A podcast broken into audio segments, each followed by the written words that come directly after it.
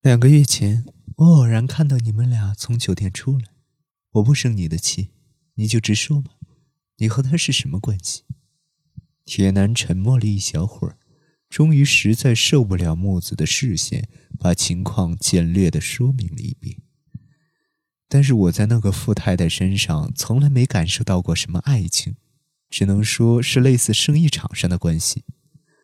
那个富太太，木子有点落寞的低声道：“果然是这样啊，你和那个富太太，我觉得很对不住你，所以也想尽快和她断绝关系。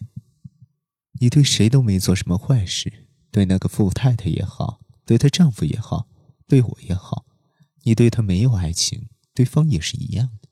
那个富太太是为了报复她丈夫和我才接近你、玩弄你的。夏天的时候，有人来调查过我，应该就是那个富太太吧？看到你们从酒店出来的时候，我就猜想是不是这样。你知道她丈夫的名字吗？相取修平，钱都是以她丈夫的名义存的。木子的嘴角露出笑意。他跟我认识很久了，果然是这样。木子的肌肤和那中年妇女身上沾染的是同一个男人的香烟味。铁男不禁咂舌，又深深叹了口气。原来我就是个被玩弄的小丑啊！你和那富太太什么都知道，还向我投怀送抱。谁还不是小丑呢？我也知道是富太太在搞鬼，却还继续和你上床。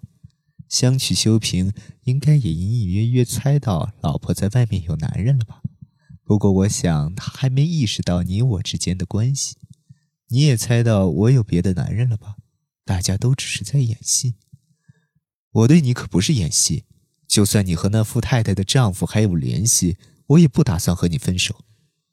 我也不想分手啊，但是就像没法和你分开一样，我和他也分不开呀。为什么？我说分手就会被杀呀！去年冬天刚好一年前，我说想分手，他就用刀刺过来了，就是这道伤。木子的右边乳房下方有一道紫色的疤痕，铁男已见过无数次。之前问的时候，木子只说是受了伤，没想到还藏着这个秘密。尽管跟这个叫相取修平的中年男人一次都没见过。但他暗沉阴湿的眼庞已经浮现在铁男的脑海中。再提分手的话，就真的会杀了我。他瞪着吓人的眼睛对我这么说来着，不是普通的威胁。我跟你的事要是被发现了，也不知他会做出什么事来。而且你也很难跟那个富太太分开吧？木子的话跟铁男在心中默念的话几乎一样。我也没法跟那富太太提分手。相取修平用杀人来威胁木子，而镜子也不落下风。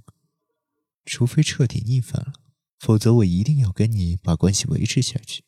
你要是敢提结束，我就把你筹集存款的秘密公之于众。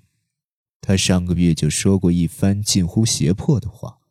铁男早已疲于被镜子呼来唤去，正盘算着如何编造一个借口来断绝关系。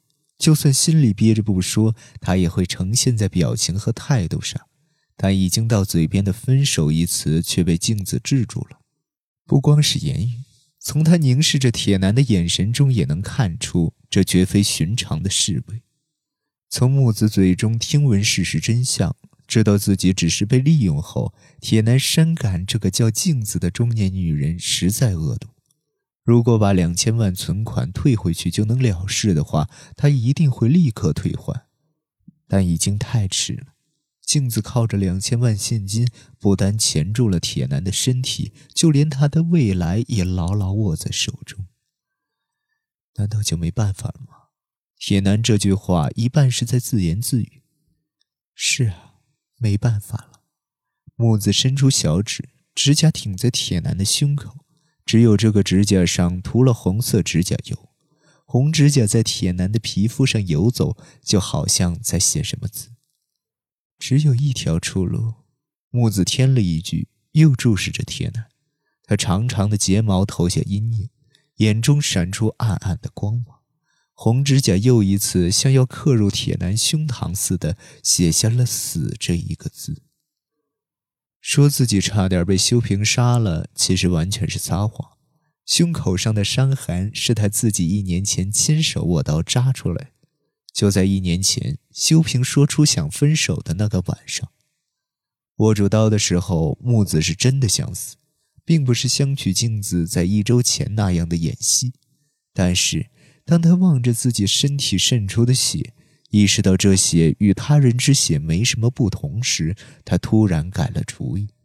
此刻自己死去，只会让那两个人拍手称快，他们恐怕会为这愚蠢的三角关系得到清算而如释重负吧？为什么只有我成了牺牲品呢？一股近乎愤怒的情感涌上心头，他不顾一切地联系了认识的医生，对修平，他也谎称是在浴室狡猾受的伤。你瞧我粗心吧？木子微笑着说，而修平听到这句谎言时。未曾意识到，木子带笑的眼神中暗藏着一个决心。没错，他是在那时下定决心的。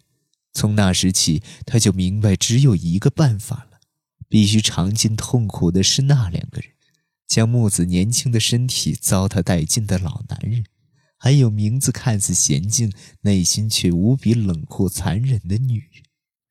对铁男说爱他也是谎言。今年夏天。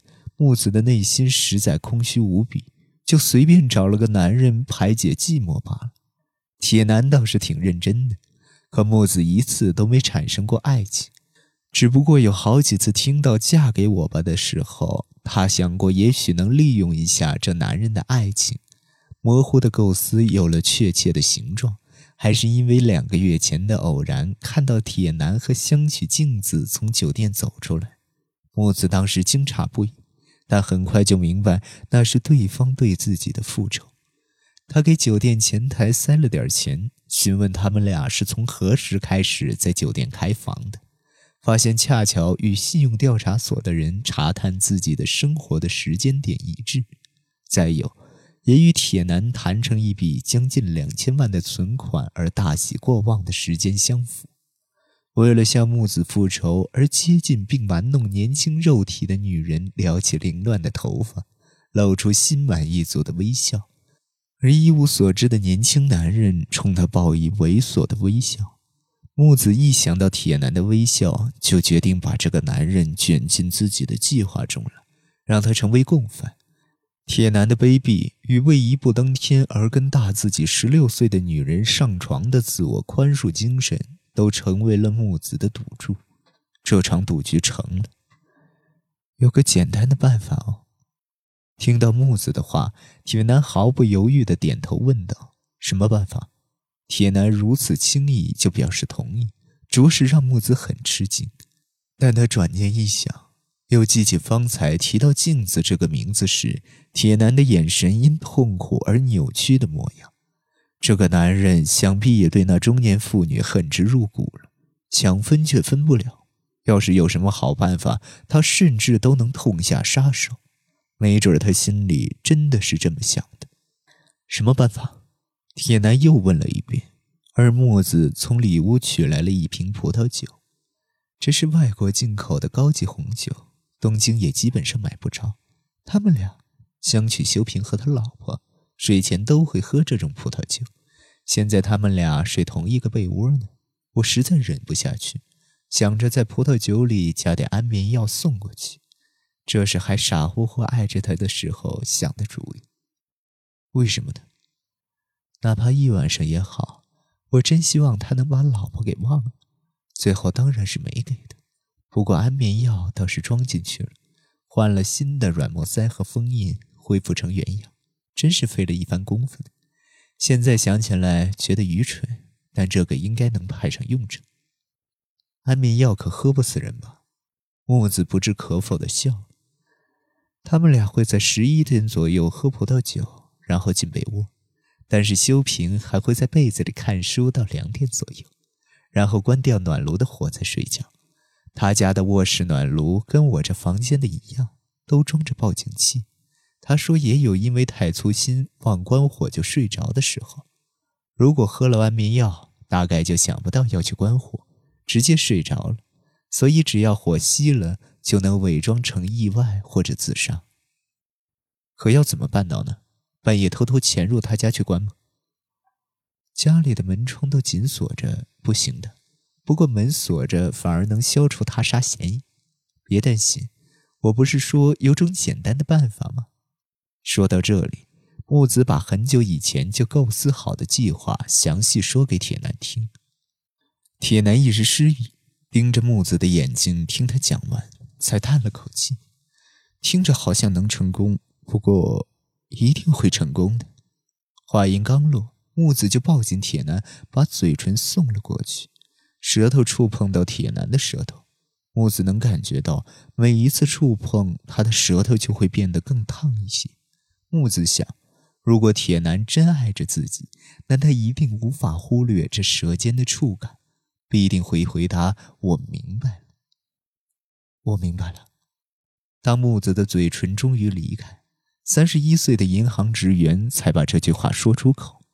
沉默数秒之后，他又像工作要延长一样，用商务人士的语气补充了一句：“趁早办为好。明天晚上吧，我和那富太太约好明天四点在常去的酒店见面了。”